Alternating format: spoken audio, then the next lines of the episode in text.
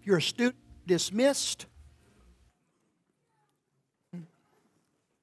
Shirley, you coming up here to be with me? I was going to say, I'm not going to do it without you, but I would. That, that would be a story. So, but I'm happy you're going to join me. Hooray. Greetings. Welcome to Christ Community Church. And um, we are happy to be here. And I'm happy you're here too. I want to pray. I want you to join me, okay? Lord, we thank you for the sunshine, for the beautiful weather, the, the promise of spring, new life. Uh, we thank you that we can gather together. Whether it's, Lord, that we're gathering out of the joy of being the recipient of your blessings, or maybe it's out of desperation, just uh, uh, uh, an urgency of need that we come wanting you to touch us, to speak to us, to fill us, to heal us, to save us, to change us, to restore us. Maybe it's a combination of both. But we're here and we look to you with expectancy. Uh, we pray that we would be open and that you would fill us. Uh, bless us now. Speak to us, I pray, in Jesus' name. Amen. Um, hi. Good morning.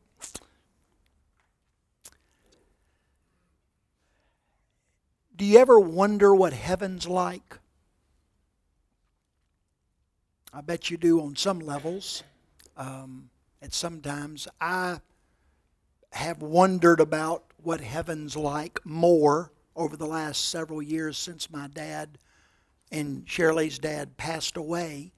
I've thought a lot about it and done a lot of uh, research and study on what the Bible actually says about heaven.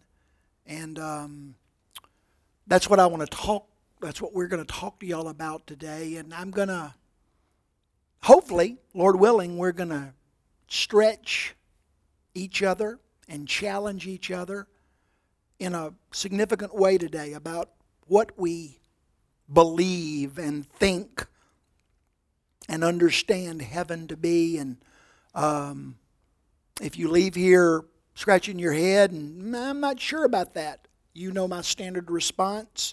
Go home, read your Bible, find out what you believe it says, and then come correct me. Come show me where, that I'm wrong, and because uh, I sure can be. I, am wrong a lot. Um, but I have spent a lot of time talk, uh, studying this, and, and I believe it's worthy of our consideration today. Um, one of the challenges of the Bible writers is trying to describe the indescribable, trying to help us imagine the unimaginable.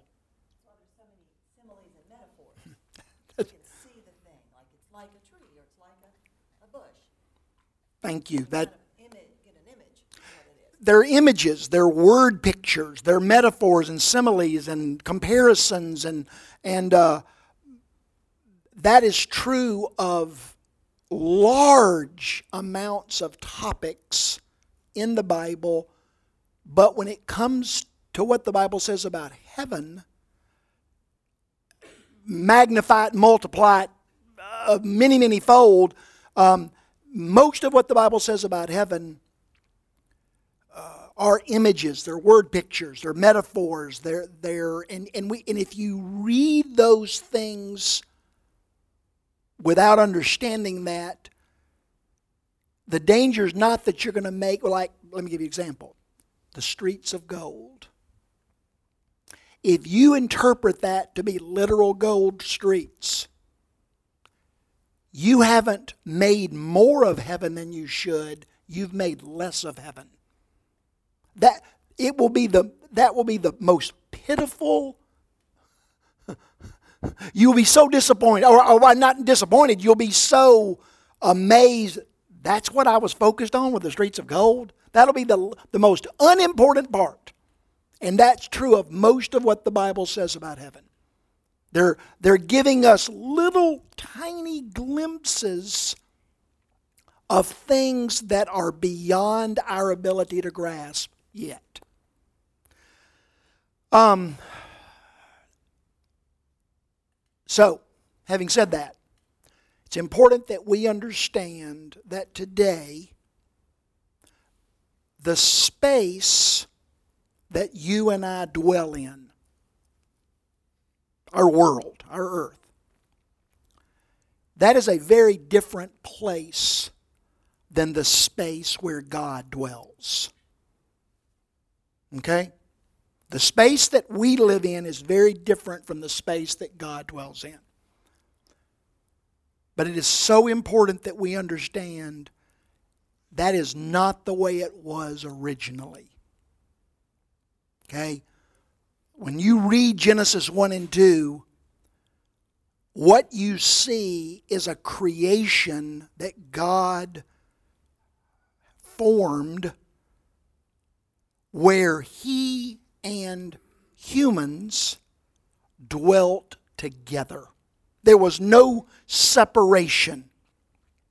Um, the earth, if you will, and the heavens, the rest of creation, they were not separated. God and people, in Genesis 1 and 2, they lived in harmony, they lived in unity, they walked together, they functioned together. They were in perfect relationship.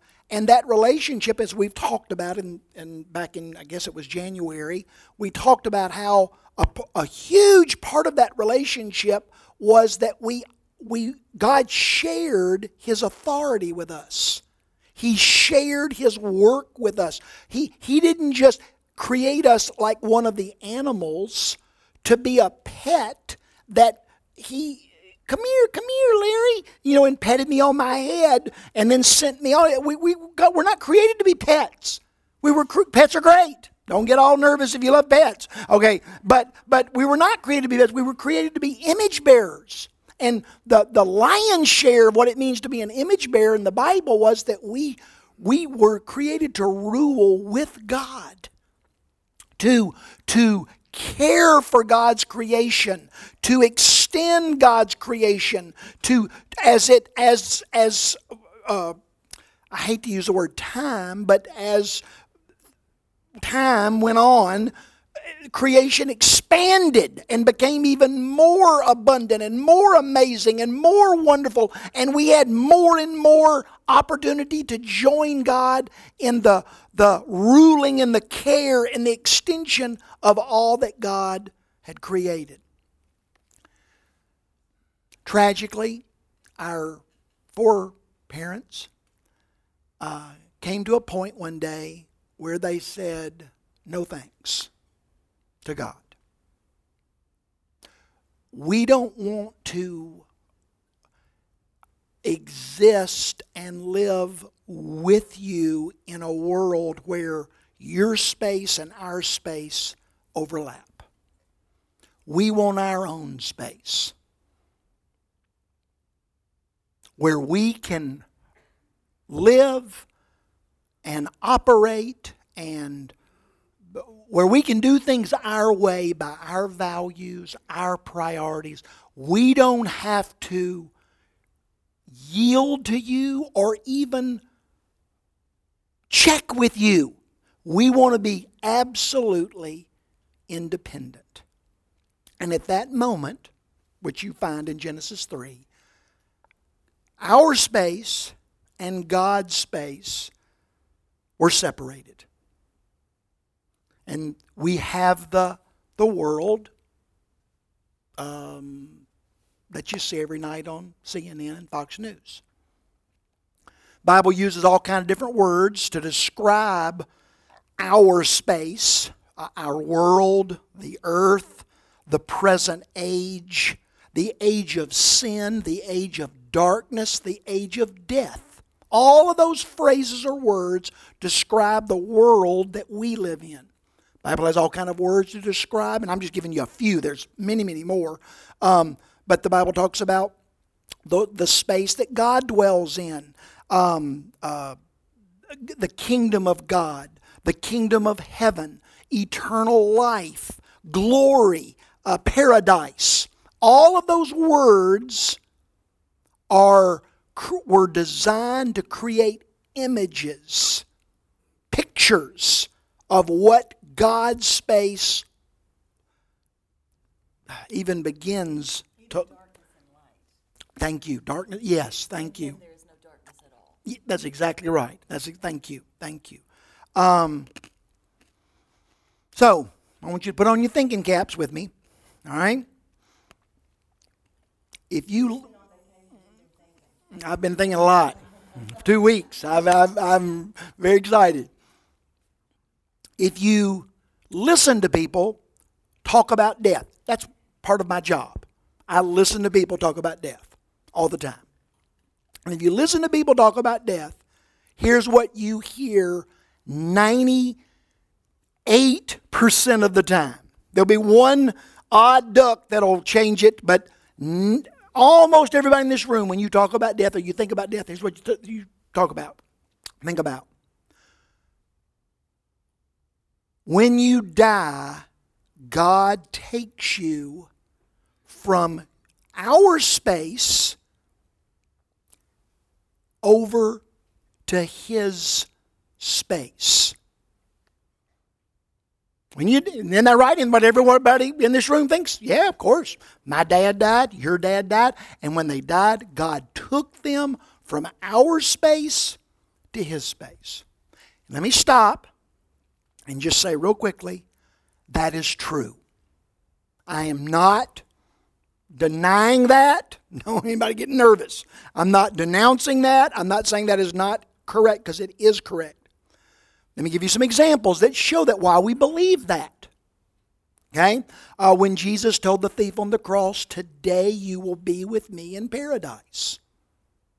Um, that was in Luke 23. In John 14, Jesus says that I go to prepare a place for you.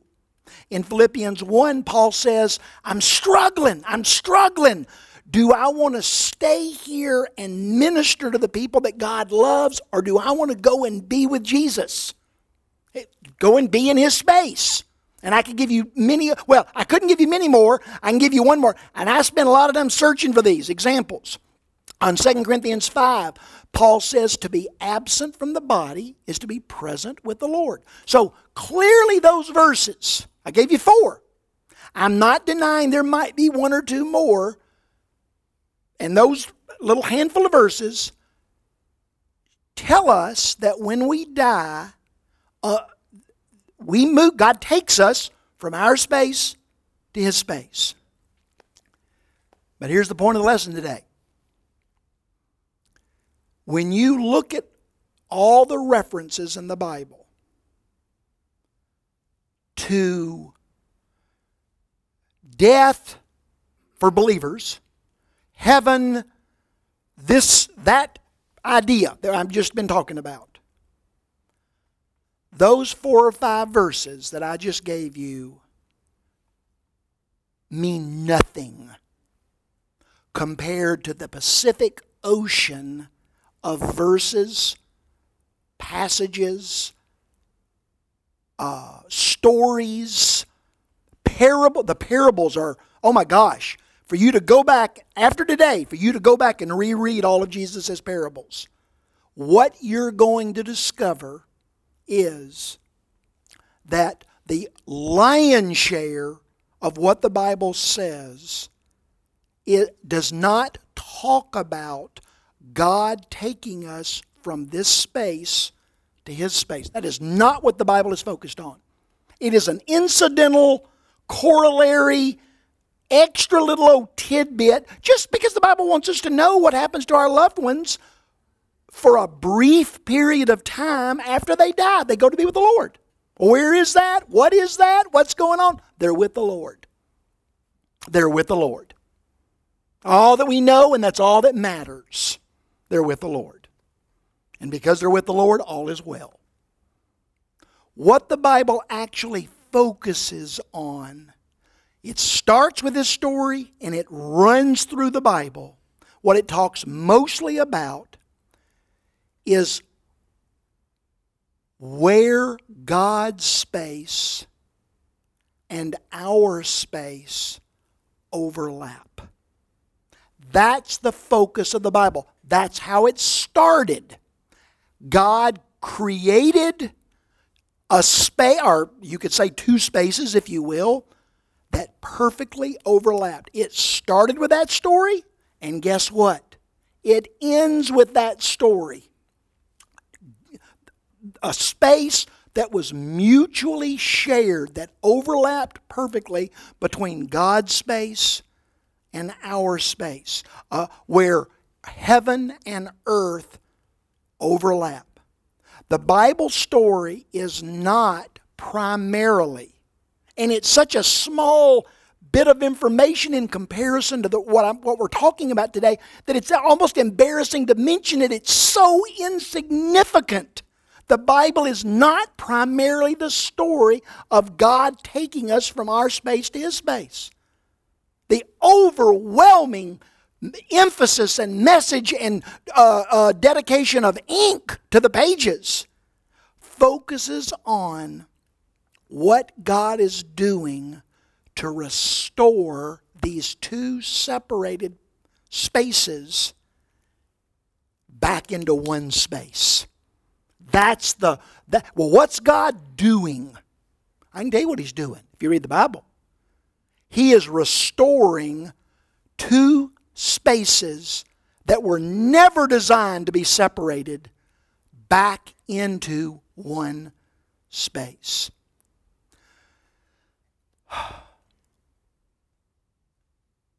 Even after Genesis 3, when Adam and Eve sinned and the two spaces were separated, you still see running throughout the Bible opportunities or situations or examples where you get a glimpse of the two spaces overlapping. They're not, they were never in the Bible separated permanently. They, they're separated. But they, there were moments throughout the Bible, and I would suggest even today, where those two spaces overlap. There are many examples. Let me give you some. Abraham is sitting by his tent in the heat of the day, and these three men, uh, men in quotes, come up and they chat with Abraham and basically tell Abraham what's about to happen to Sodom and Gomorrah. If you read the rest of the story, what you discover is those were not just regular men. That was our or Abraham's space and God's space overlapping. Jacob's ladder is a time when God's space and Jacob's space overlap. Jacob wrestling with God. Um, Gideon has a moment where God is calling him to lead Israel, and he has this encounter where God's space and Gideon's space overlap. Elijah in that cave um, where he is literally in the presence of God. That, that's, that, there was the overlapping of that space. Probably the example that you would, uh, if I asked you to give me an example of, of what I'm talking about, the one that you come up with the most quickly is when Moses in Exodus 3 is shepherding some sheep out in the wilderness, literally on the side of Mount Sinai, and uh, uh, he's all, he's caring for these sheep, and all of a sudden he sees this burning. We say burning bush, burning vegetation. It could have been a tree, it could have been a bush. It, this this this vegetation is growing up out of the ground, and it's on fire, but it's not burning up. It intrigues him, so he goes over to investigate and gets some distance away, and all of a sudden God says, Stop. Do not go any further. Take off your shoes. You are standing on holy ground. What's God saying? Moses, you are stepping over into where my space and your space overlap.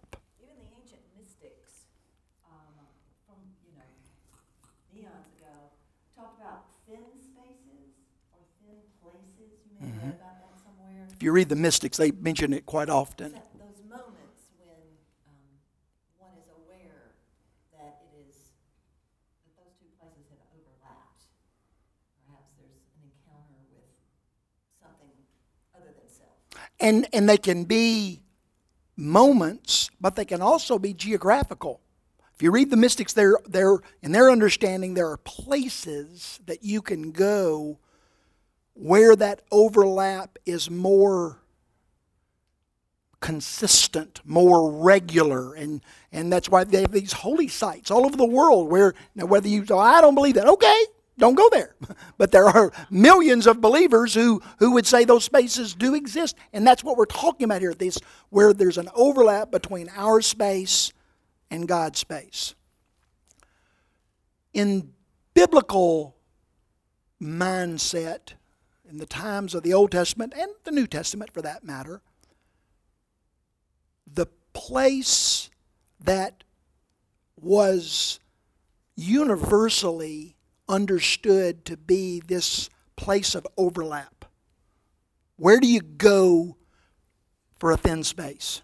Where do you go to, to experience God, to, to, to, to find this overlap between our world and God's, between he, earth and heaven? Where do you go to do that? And the, where you go, where you went at that time was the temple. The temple was the place where heaven and earth met and overlapped, where, where God's space and man's space united, or, or as I said, overlapped. It would be where you'd go to experience the presence of God. And most of you that read the Bible at all know that God instructed there to be two different temples, if you will. One was portable, it was called the tabernacle, but it was the temple, just a portable temple uh, that Moses designed and then had built. Uh, and then uh, uh God told David to design a permanent temple, uh, and then his son Solomon built that. And they were identical uh, in their design, not in the materials that they were built with, but in their design. They were three different. There was an outer court, an inner court, or a holy place, and then this Holy of Holies place in the middle, and that's where the Ark of the Covenant dwelt. And, and there in that center of that temple, if you will, um, uh, that's where the presence of God was revealed and uh, dwelt, and that's where people could go to experience this place of overlap.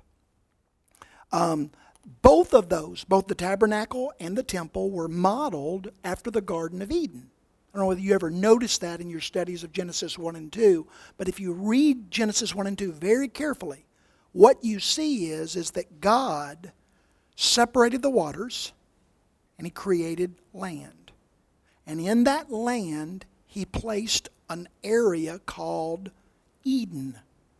And in that Eden, He planted a garden. And in the center of that garden was the tree of life. So you had land, then you had Eden, and then you had the garden, and in the center of that garden, you had the tree of life. Um, both the tabernacle and the temple were, uh, according to God's direction, they were covered in um, decorations that reflected the beauty and the nature of the Garden of Eden. It was filled with that which made it beautiful and valuable and was filled with all kinds of nature images of leaves and trees and vines and bushes and shrubs and flowers. That's what covered both the tabernacle and the temple. Um, and that was the place, the tabernacle and the temple, where heaven and earth would overlap. Um, oh, it's probably been a month ago, maybe a month and a half ago, I get a text from Chuck one day, and uh, he said, Man, I'm reading through the Bible with you, but I'm in Leviticus, and that is a tough book. And I said, You're right. I shot back, It is a tough book. Uh, it's not for the faint of heart. But if you understand the main message of Leviticus, it does make the reading of Leviticus much easier. And the basic message of the book of Leviticus is simply this that man's sin has separated God's space from man's space. And we cannot traverse that space or leave our space to enter God's space any way we want or any time we want. And that's what the story in Leviticus chapter 10 tells us. Anybody that thinks they can enter God's space when they want, how they want, it ends badly. that you can read Leviticus 10 and see if I'm not telling you the truth. That's the point of the book. Our sin, our selfishness, our pride, our independence, our rebellion has separated us, our space from God's space, and we cannot get over to God's space without there being dire, disastrous consequences. And the rest of the book of Leviticus declares this But there is a way. God, in His mercy and compassion and love, created a way where you and I, even in our hard headed, rebellious, stubborn, selfish, independent, demanding. D- demanding wills, God has provided a way where we can reconnect those spaces where we can experience God, have relationship with God, where my space and God's space can overlap again. And the book of Leviticus would say that that is through the innocent sacrificing itself for the guilty. They would take and you might think well man what about all those animals that were those poor innocent animals that were sacrificed uh, for people's sin? That's the point of the book. Only the sacrifice of the innocent can create a venue through which the guilty the sick the, the sinful can be reconnected reunited with God. The two spaces can only be reconnected via the innocent taking the punishment of the guilty, a lamb being sacrificed to remove the guilt of the sinful. Entry into God's space is only possible through the death of the innocent. If you get that, then all of a sudden, oh, now I see Leviticus has got a lot going on.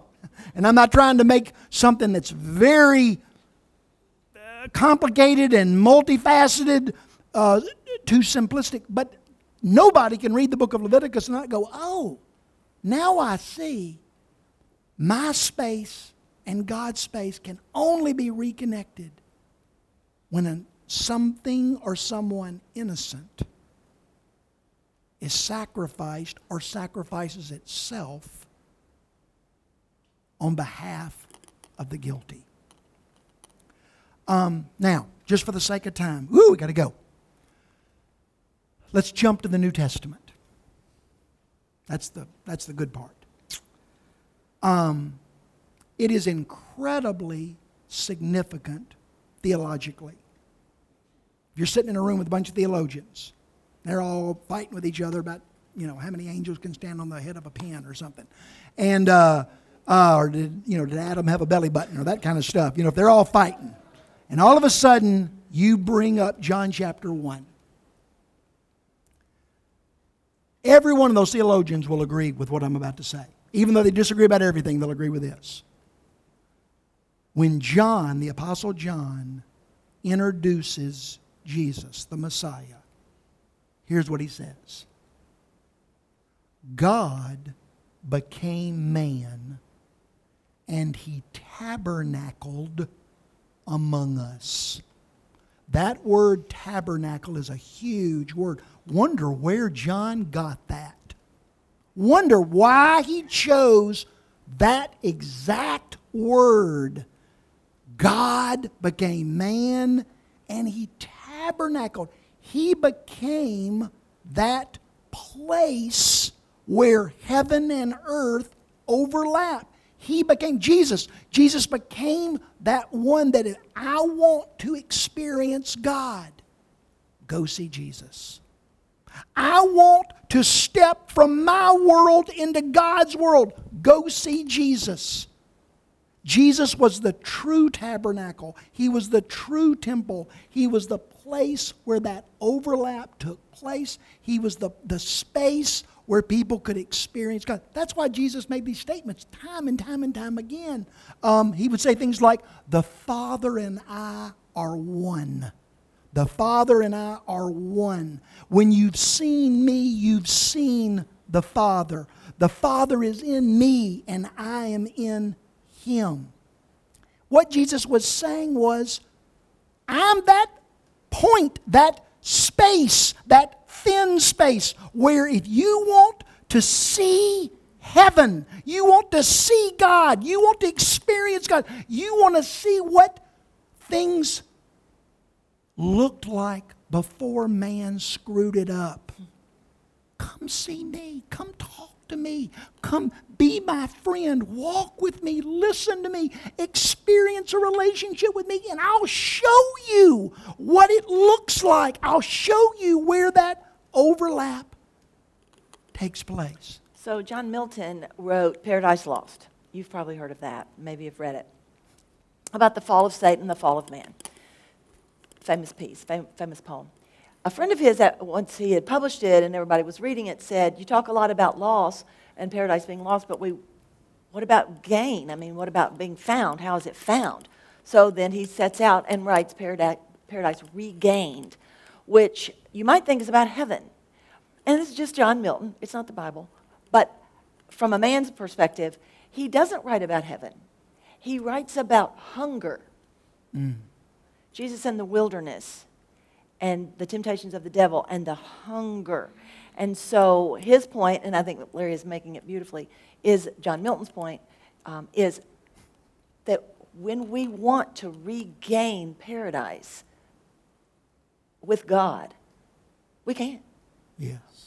But it comes from desire, hunger, movement, mm. not apathy, not indifference, not de- demands.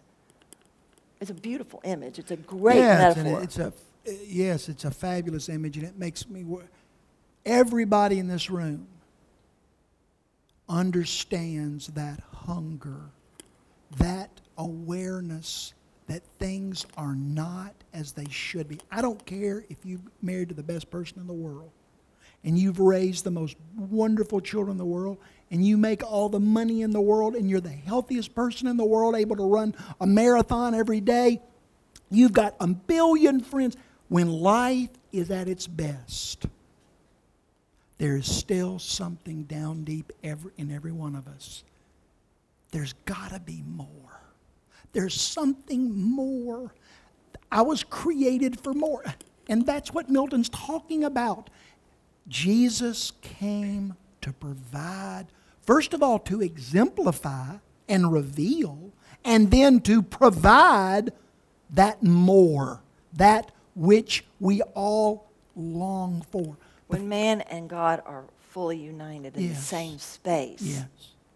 there will be. There, all is well. All is well. All no more need, no more hunger, no yes. more night on the pillow wondering, is this enough? Is this enough? Yes. No more of that. Yes. Have I done enough? Do I have enough?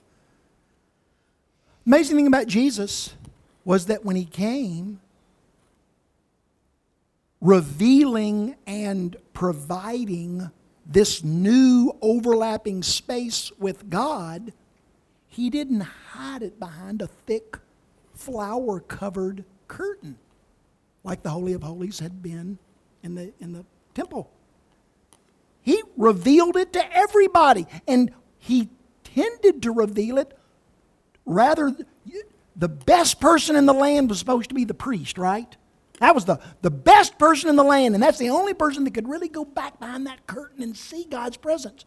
Jesus seemed to be doing the opposite. he gravitated to the worst people, the most unclean, the most broken, the most messed up, the most uh, uh, alienated people. Those are the ones, the ones that would have never been allowed behind that curtain to see God's presence, to see God's space. Jesus says, Y'all are the ones that I want in my space. You're the ones my dad sent me to. He wants you in my space. I've come to provide a bridge so that you can come and experience my dad's space. That's why Jesus said over and over and over again the kingdom of God is at hand, it's here. The kingdom of God is among you. I'm right here. Quit looking up at some golden streets. Stop looking for angels on clouds. Heaven, where's heaven? I'm right here. I'm here. Look at me. Listen to me. Be my friend. You want heaven? Look to me. That's what Jesus was trying to say. I'm the temple. I'm the place where people can come and experience the presence and the glory and the love of heaven. Real quickly, I got to throw this in. I'm not charging you extra for this. That's the message of the Gospels. When you've seen Jesus, you've seen heaven. You've seen the Father. When you've been around Jesus, you've been to heaven.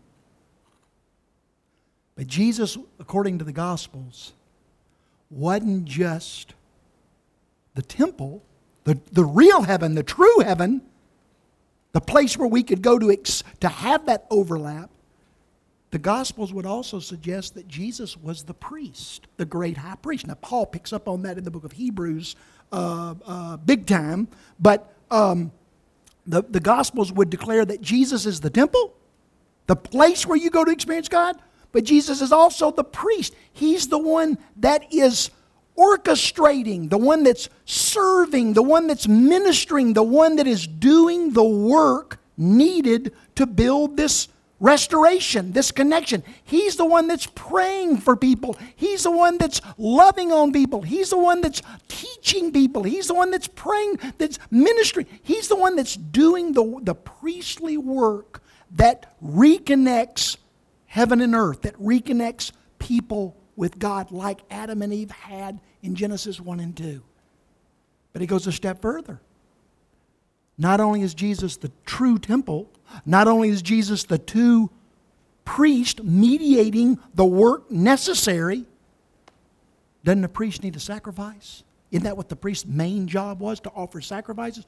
Where in the world would Jesus get a sacrifice worthy of being offered that was so innocent and so perfect that it could provide permanently and sufficiently to cover all of the sins of all of the people that have ever existed. He couldn't find one. And so he said, I'll be one. I'll be. And what did John the Baptist? Very first thing when John the Baptist, John the Baptist had one job, and he only worked for six months. He had one job, and he only worked for six months. You know what his one job was? To introduce Jesus to the people of Israel. And you know how he did it? Behold, the Lamb of God that takes away the sins of the world. That's what he said. You're the sacrifice. You're not just the temple, which you are. You're not just the priest, which you are. You're the sacrifice that the priest is going to offer in the true temple where my Father exists. Jesus is God's temple. Jesus is God's priest. Jesus is God's sacrifice required for God's place and man's space to overlap again. That's why Paul says in Hebrews 9 that Christ entered the true heavenly sanctuary to appear on our behalf before God's presence as our true high priest. He entered the most holy place to do away with sin by sacrificing himself. Peter said it this way Christ suffered for people's sins, the righteous for the unrighteous, so that we could enter into the presence of God. In this verse, I've never, I've read this verse a thousand times. I never saw it. In Ephesians 1, Paul says, God purposed in Christ to bring unity to all things in heaven and in earth. God created, He, he restored unity through Christ, unity between heaven and earth. Folks, challenge me, disagree with me. I'll still sleep good tonight because I have studied and I've done the best I know how to do. And this is what I believe to be true today. Okay? And I'm growing and maybe I'll change later on. But I'm convinced God did not send Jesus to this earth to die on the cross just so that when we die, he could take us to heaven. Yes, that is true. Yawn. Yawn. That is not the primary message of the New Testament, or the Old Testament for that matter. God sent Jesus to this earth to accomplish the work necessary to restore heaven and earth back into the, the space, the space of overlapping that God created to be so before we sinned, and that He is now in the process of slowly but surely restoring, and one day it'll be, it'll be complete. It'll be back right the way God desires. And that down deep in our hearts, we long for and desire as well. Anything you want to add, friend? No. All right. That's good. Thank you. You sure? Mm-hmm.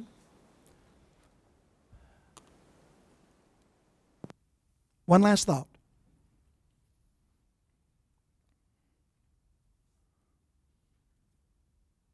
You understand what I've shared what we've shared with you is the message of the gospels primarily. You know what the epistles, you know what Peter and John and Paul uh, and James add to this story, this amazing story? Jesus left the ministry that his dad gave Jesus. You are to be my temple, my perfect temple.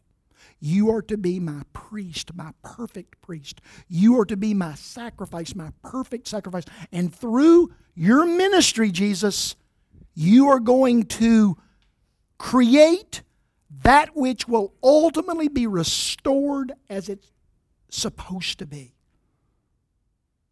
Then Jesus goes back up to his space. And guess what?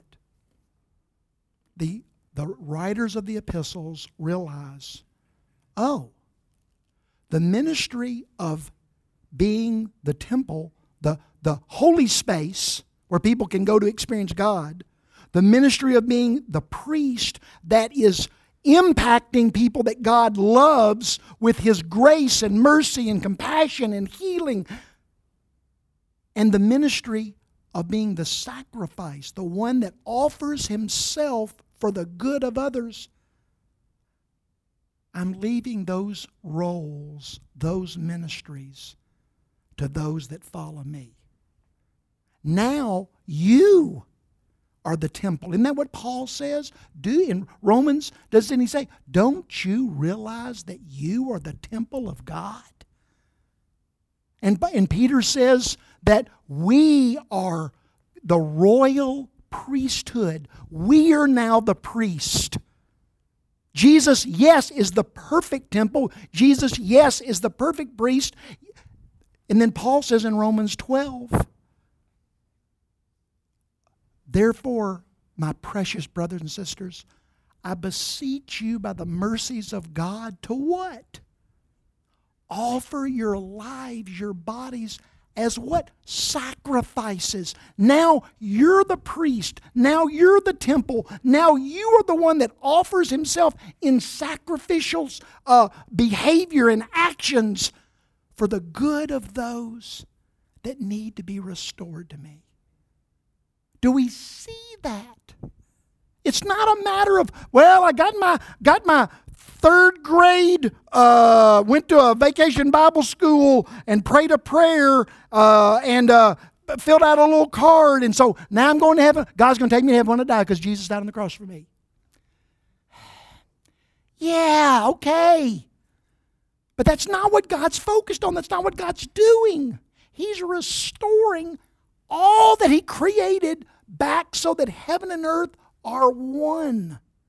And as He does that, His primary way of doing that now is that when Tiffany, when you or Kim or Kevin, when y'all get up in the morning and you go out into your life, do you see, do I see that I'm the space, I'm the temple, I'm where people can, can come or should come, where they can come and experience God? It's not a matter of did I say a bad word or take a drink or uh, bobble or mess up or stumble. It's just am I am I do I see that my, my life is that space where God and man overlap? I'm that space. You're that space. When you go to the grocery store, when you go to work, and when you deal with your kids, do you see that we're that space where they ought to be able to? When I'm around Austin, I'm, I'm in the presence of God. I'm in the presence of God. And to know that this role of being the priest, the one that is interceding, the one that is encouraging, the one that's speaking life, the one that's speaking wisdom, I'm the priest that connects God and you. And you're the one that connects God and me and the, the world.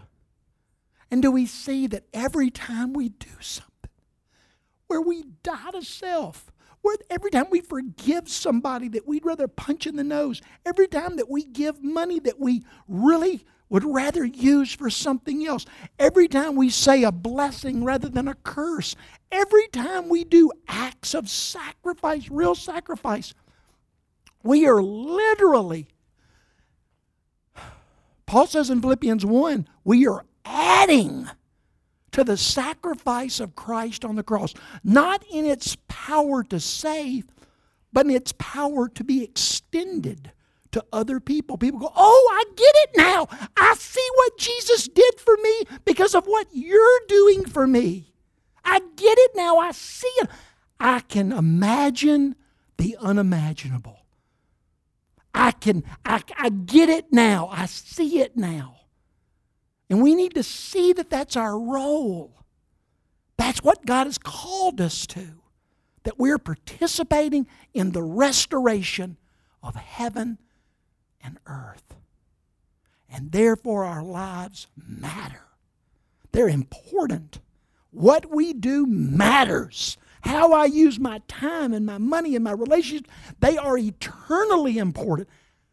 In some ways, as important is how Jesus used his life and his time and his abilities, his blessings, his, his everything that he had available to him. We need to remember that. We need to see that. We need to embrace that. Okay, I've told you more than you want to know. I know. Come on, guys.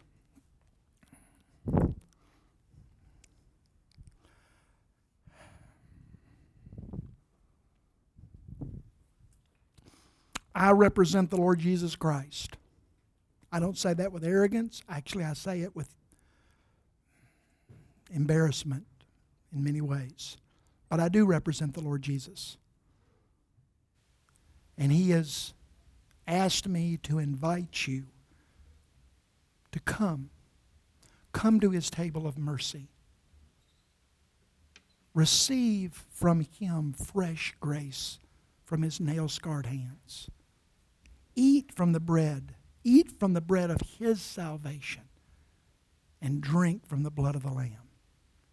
If today you'd like to come uh, and eat and drink and reflect and remember and just be reminded of what a delight you are to God and how committed He is to you and how His sacrifice is greater than your sin. You come and you eat. If you want to come and eat just as a public testimony, I, I want to be that temple. I want to be that priest. I want to be that sacrifice. It is impossible.